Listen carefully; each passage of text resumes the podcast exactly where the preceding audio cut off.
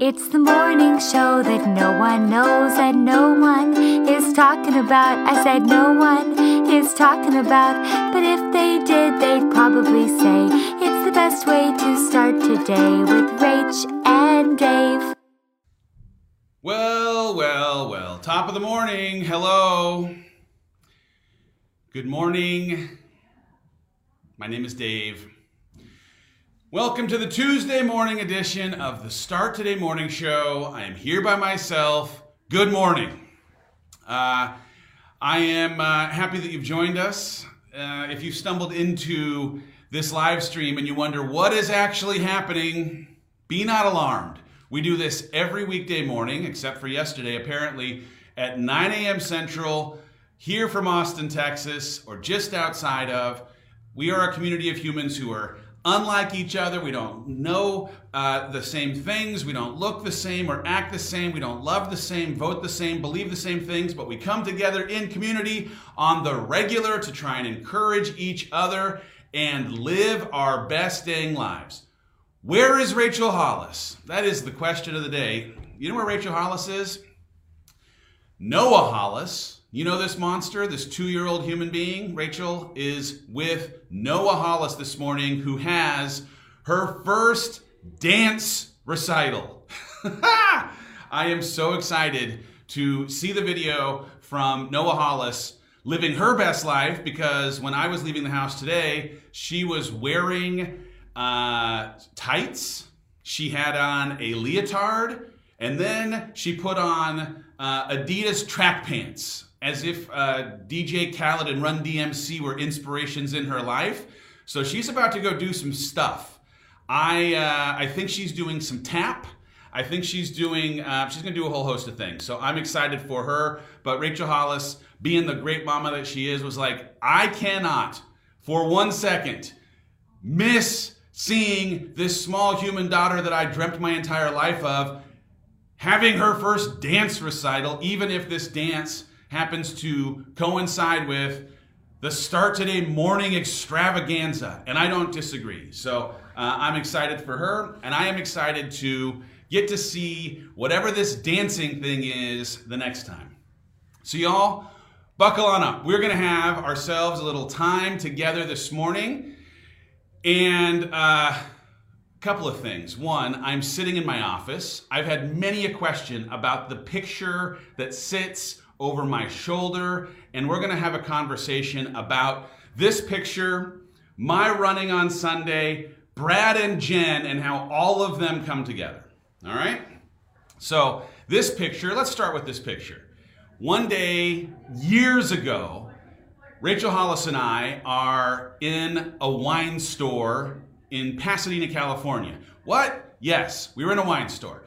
And this wine store doubled as a showcase of local artists, and this baby is hanging on the wall. And what is this? This red dot in the middle has the word happiness on it. And the interesting thing about all of these circles is that the thing that it requires, the things that are required to get to happiness, the red dot in the morning, is traversing through all of the emotions to be able to get there. Some of the rings, they're positive things. Some of the rings, they're negative things. But I, man, living here, doing this work, making the transitions that I've made, coming to terms with my identity, being comfortable to own the struggles that I've had in my life, I didn't even appreciate when we got this thing how meaningful this would be. This used to hang in my house, and because it's just become such a part of this truth that I now sit in every single day, I'm like, it needs to be in my office, because I want to have a reminder every day that the path to happiness requires pushing through shame, that the path to happiness requires pushing through feelings of inferiority, that the path to happiness requires being terrified and doing it anyway, that it requires all of these things, right? There are plenty of positive things on here, but honestly, my experience has been, if I want to have a life that is full and fulfilled, I have to totally think differently about the price of entry, what's required to get to that thing. And what's required is going through all of these things, right? All of these things, both the good things and the bad things. And thinking differently about the way that the things that have happened in my life have prepared me and opened up the possibility for happiness in the middle has been a game-changing, life-changing thing, right? So the headline for me is, happiness, yep, it's possible, but happiness is only possible if you can hold the power of what happiness requires, and that is persevering through fear, owning the hard things, pushing past shame. When you're struggling, raising your hand up and letting people know that there's struggle. I'll pull this up just for a second so y'all can see it without my head in the way, right? If you're looking at it on Instagram, it may look backwards, but you'll have to do the work to read it the other way, or you can go onto Facebook and you can see it in real time. But I, man, I am here for and feeling the importance of push, pushing through, persevering through how the hard things, the struggle that you're going through is for you. And here's what's interesting. Uh, I put up a post, a whole host of stories about my running a half marathon on Sunday in the fastest time I'd ever run a half marathon. And I ran this half marathon because uh, I am preparing myself for a marathon.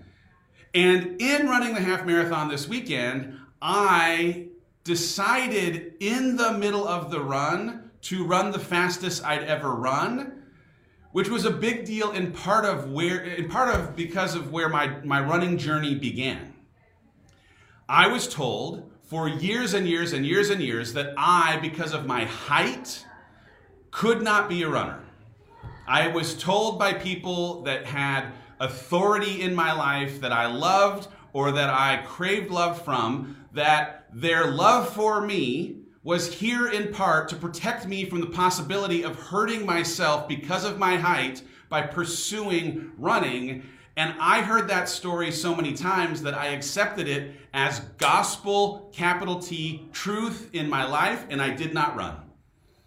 And then six years ago, I decided to take on a challenge from a coworker, and I ran.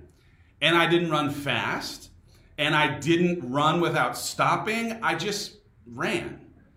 And in trying to confront something inside of the unknown, I just rewired, rewrote what was possible through the lens of my experience, because I challenged something that someone else believed by doing something for myself that made that thing that they believed untrue, okay? So six years ago, I can't run a single mile without stopping. I ran a half marathon this weekend in one hour and fifty-four minutes. That feels like a brag. Guess what? I am bragging, because that's a fast half marathon. I broke the two-hour barrier. I was so proud of it. But interestingly, if you saw my stories, I started giving updates around mile four. And in the fourth mile, I actually got on and I said, wow, I am running too fast. My pace is too fast for me. I am running faster than I should be running because I can only run a certain speed for a certain length of time. So, man, here I am. I'm out here. I'm running, but I'm running too fast. Fast forward to the halfway point in the race. And I've got to the halfway point now in fifty-four, fifty-three, fifty-four minutes. And I come on, here I am doing my story like a weirdo while I'm running, talking about the fact that here I am six point five five miles into a thirteen point one mile race, and I am running too fast still. I have just completed half the race in fifty-three, fifty-four minutes, and in real time, as I'm talking into this story, I say out loud something that I was not planning to say, which is, it's occurring to me in real time that I am running fast enough to complete this race in under two hours. So now I just have to go do it. Which, like, if you were like watching as a spectator at home, may have felt like a glib throwaway statement. But honestly, in my mind at that time, I just decided, you know what? You are running fast. but you're like telling yourself a story that you're running too fast is only a story if you believe it to be a story. Just choose right now, just right now in this second, in real time, choose that you're gonna finish this race in under two hours. So I said, okay, I'm just gonna go run an under two hour half marathon. I'm gonna go do it. And by the time I got to mile ten, I'd been doing something that I didn't believe to be a possibility in my life for so long that the idea that maybe I couldn't do it or that I wouldn't do it or that I can't do it was gone. Now, because I'd set myself at that pace for so long in my life, not the story of somebody else, not the story in my head, the practical application of my ability to move my feet, I knew I was going to do it. And I ran at a pace of eight minutes and forty-three seconds per mile for thirteen point one miles. I finished in one hour and fifty-four minutes. Ah! I have never felt so accomplished in anything I've done physically outside of maybe climbing that dang mountain. And the reason why I tell the story is two years ago, I couldn't run a single mile at eight minutes and forty-three seconds. Not one single mile. But because I've been training, because I've been challenging the things that I believe, because I appreciate that the way to get to the red circle in my fitness journey is to push past the stories that I've told myself over the course of time, I did it. I did it, and in doing it, one, I got to feel the pride, the sensation, the glory of throwing a dang medal around my neck. I went out there by myself, did it, did it with a couple of friends, but it, like this wasn't me and Rachel. I wasn't being pushed. I pushed myself, went out and did it. But two, now that I know how fast I can run and how fast I can run for how long I can run, it's totally rewired and changed the way that I think about what is possible for how fast I can run going forward. It's a big analogy, y'all. If you're not picking this up, this is a big analogy. The, the entire point of this story is someone somewhere has told you a story about what you are capable of. And if you have given weight to believing the story that has created the capital T truths in your life without testing the hypothesis of the possibility that you are capable of something beyond their belief, then you are living by their rules and not your abilities. And you have to push past the possibility that someone else who thought better of you. What about your knees, Dave? Don't, don't run your back. It's about your hips. The people who were telling me about what my knees or my back or my hips could do or not do on a racetrack were operating out of a posture of their own fear and not my own abilities.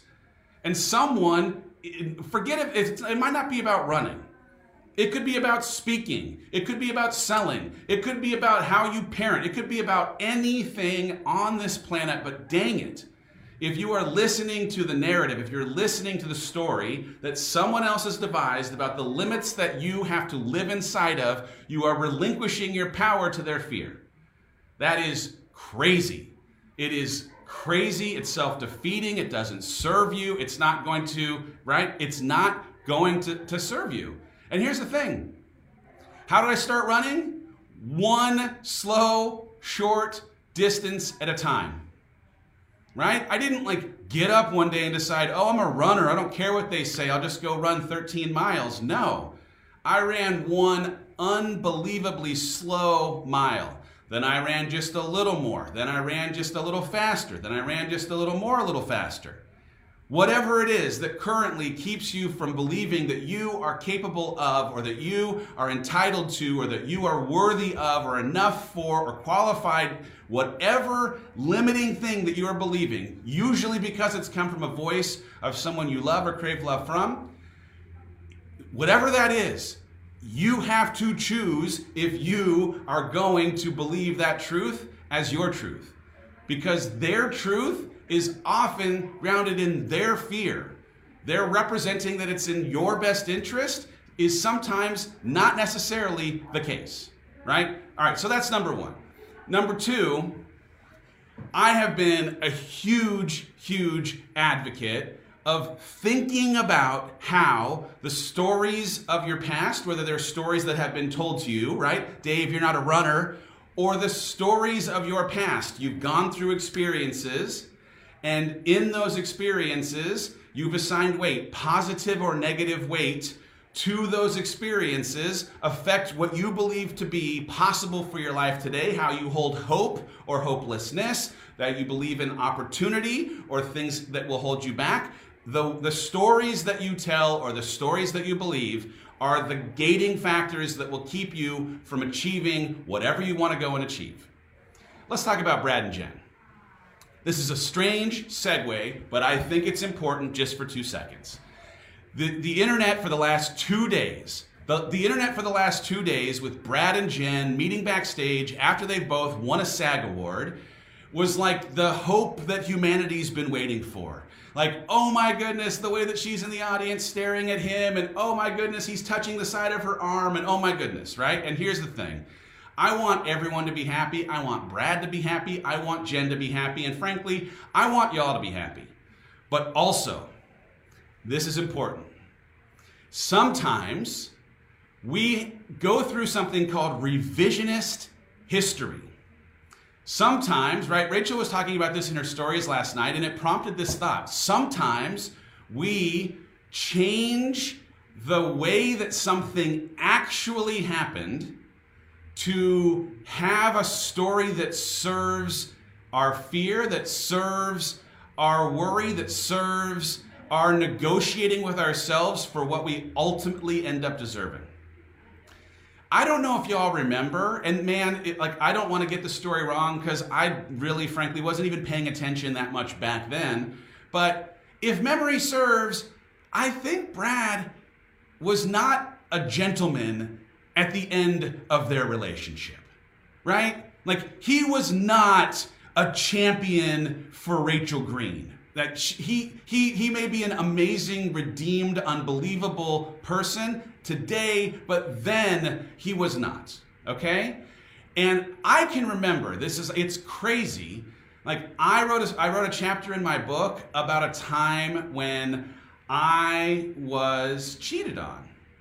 Before Rachel, I was cheated on by someone, and the like progression of the way that my brain processed the pain of walking into something, hey, walk into a room, oh my goodness, this is traumatizing, to slowly as time went by, changing the narrative of the story in a way that made me, even though she decided to stay with this other human, pine for this person who had decided that she was not interested in being with me.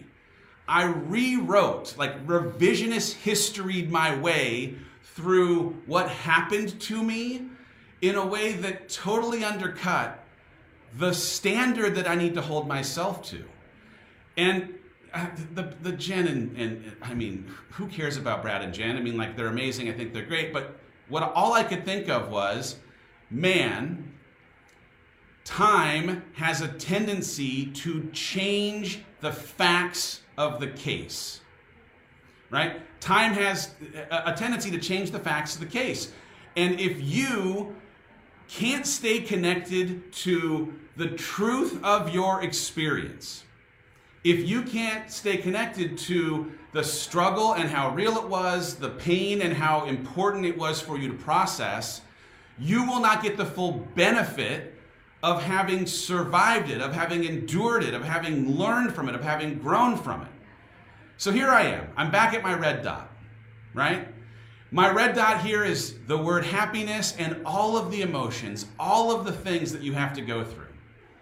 And as much as there is going to be a temptation to revise the experiences that you've gone through, so that they don't hurt as much as they did, I'm, I'm, I'm urging you, instead of changing the story in its fact, instead of changing the facts of the story, change the meaning of the facts. Keep the facts the same and change the meaning of what those facts now, having survived it, apply to your life today, right? Anytime you try and discount the way that somebody has treated you, you are doing yourself a disservice. You are doing yourself the, the disservice that may in fact have you walking into a relationship that would have you settling for someone who doesn't respect how great you are, that doesn't treat you the way that you deserve to be treated. And I, like, I just, I know it in my bones. You have to resist the temptation to recolor the hard things that you've been through as if they didn't happen, and instead appreciate how strong you are because of having survived the excruciating nature of the thing that you went through. How much you learned from having felt, fallen so flat on your face. The facts are the facts.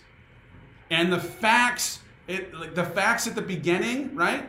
If someone's asking, weren't you a jerk to Rachel and she took you back? Isn't that a chapter of Girl, Wash Your Face? It is. And here's the interesting thing. Part of what I write in this chapter is, I, in the aftermath of having been cheated on, did not allow myself to get close to anyone for a very, very long period of time. I changed the way that I was in relationship with people. I wouldn't fully let them in. I didn't treat them the way they deserved to be treated. I, in distorting the facts of what happened during that window of time where I was cheated on, completely rewired what I thought I had to do to protect myself from being hurt again. The, the chapter in the book, It's a Lie. The lie is, if she doesn't love me, then I'm not lovable. If she doesn't love me, then I'm not lovable. And I believed this lie, I believed this story, because I came out of this broken experience in a relationship and then distorted the facts of the relationship in a way that absolutely, like, it just ruined any relationship that I had after it, and almost ruined the chance for Rachel and I to have the kind of relationship that we ultimately ended up having, right? Rachel writes about the stories of the beginnings of us meeting, and I'm still this broken, contorting the facts of the past version of myself in a way that had me showing up inauthentically, in a way that had me not able to fully open my heart and connect with her, keeping her at arm's length, all of that, right? But if I'd been able to see the facts clearly, hey, this person who decided to cheat on me, they are a jerk. They just have decided to do something that is a breach of what I deserve in a relationship, and they're entitled to like or want to be with whoever they want to be with, because it's their choice. It's not an indictment on me not being enough. If I could have seen that clearly then, forget about it. I would have treated every person I was in relationship with after completely differently. But if you're interested, if you're interested in hitting this red dot, the happiness in the center, I do truly believe that you have to stay connected to the truth in the facts of your story, so that as you persevere, push through, as you learn from your mistakes, as you are able to be humbled by the way that life inevitably teaches you hard lessons, you don't diminish the power of that lesson by rewriting the facts of the lesson itself.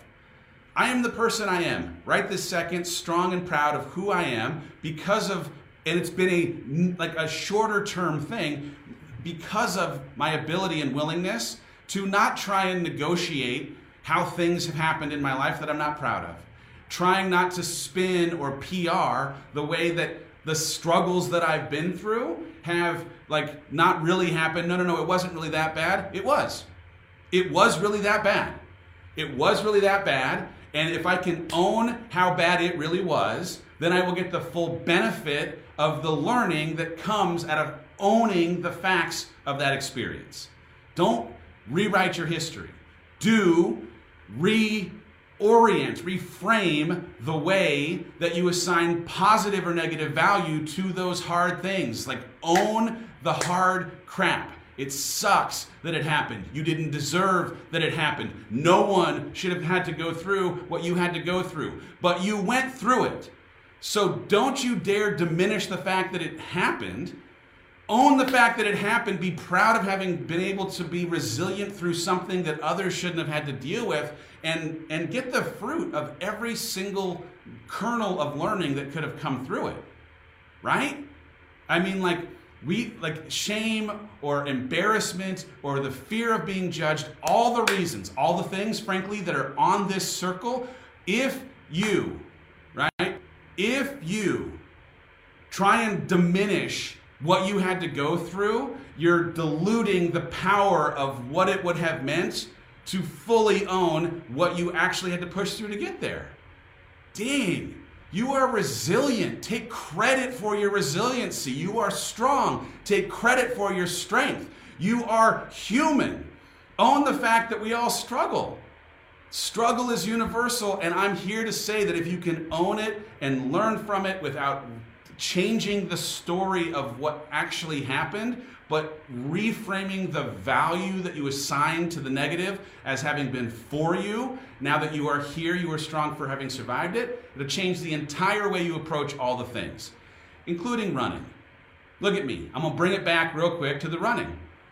If I'd have listened to the stories of what other people told me, if I'd have listened to the stories in my own head as I started my running journey, right? Somebody tells you a story for so long, you can't run because you're tall. The first time you go out and run as a tall person, you will look for evidence to corroborate the hypothesis of somebody else's fear. And so, yep, at the beginning of my running, when I'm running, I'm like, ooh, is that my knee? Is that my hip? Is that my back? Like, I'm actively looking to confirm this story I heard for my entire life, because that's the way humanity works. And it was only when I finally was able to say, you know what, I'm gonna write my own story by continuing to push into this place to find out if this story is my story. Somebody's been telling you a story about your family of origin, about who you can or can't be as a woman, what you can or can't achieve as someone who's this old or not old enough. All of those stories, they have truth if you believe them, and if you believe them, you will go out and find evidence that make them true. Or you can decide to write your own story, which, dang it, that is hard. But if you do it, and not only if, but when you do it, you will find, like I did halfway through the run, a belief in yourself to do something that you did not believe you could do before. I am going to finish this half marathon in under two hours, and I just made my legs run that fast because of a decision that I was capable of it. You are gonna have to decide that you're capable of it too. Ladies and gentlemen, that's a half hour of yell talking. I mean, the throat is scratchy. I'm excited for your Tuesday. I got a team staff meeting happening in exactly thirty seconds. So y'all, I'm heading out there. I want you to have a fantastic day today. If you want to get to this red dot, you want some happiness in your life, you better be ready for a journey that requires pushing past shame, pushing past fear, pushing past struggle as being an indictment on you not being a whole, great, enough human as you are right this second. Go get it. We'll see you tomorrow. Rachel Hollis and I will be back. And tomorrow, special guest Trent Shelton is going to join us tomorrow, y'all. We'll see you then. Have a fantastic Tuesday.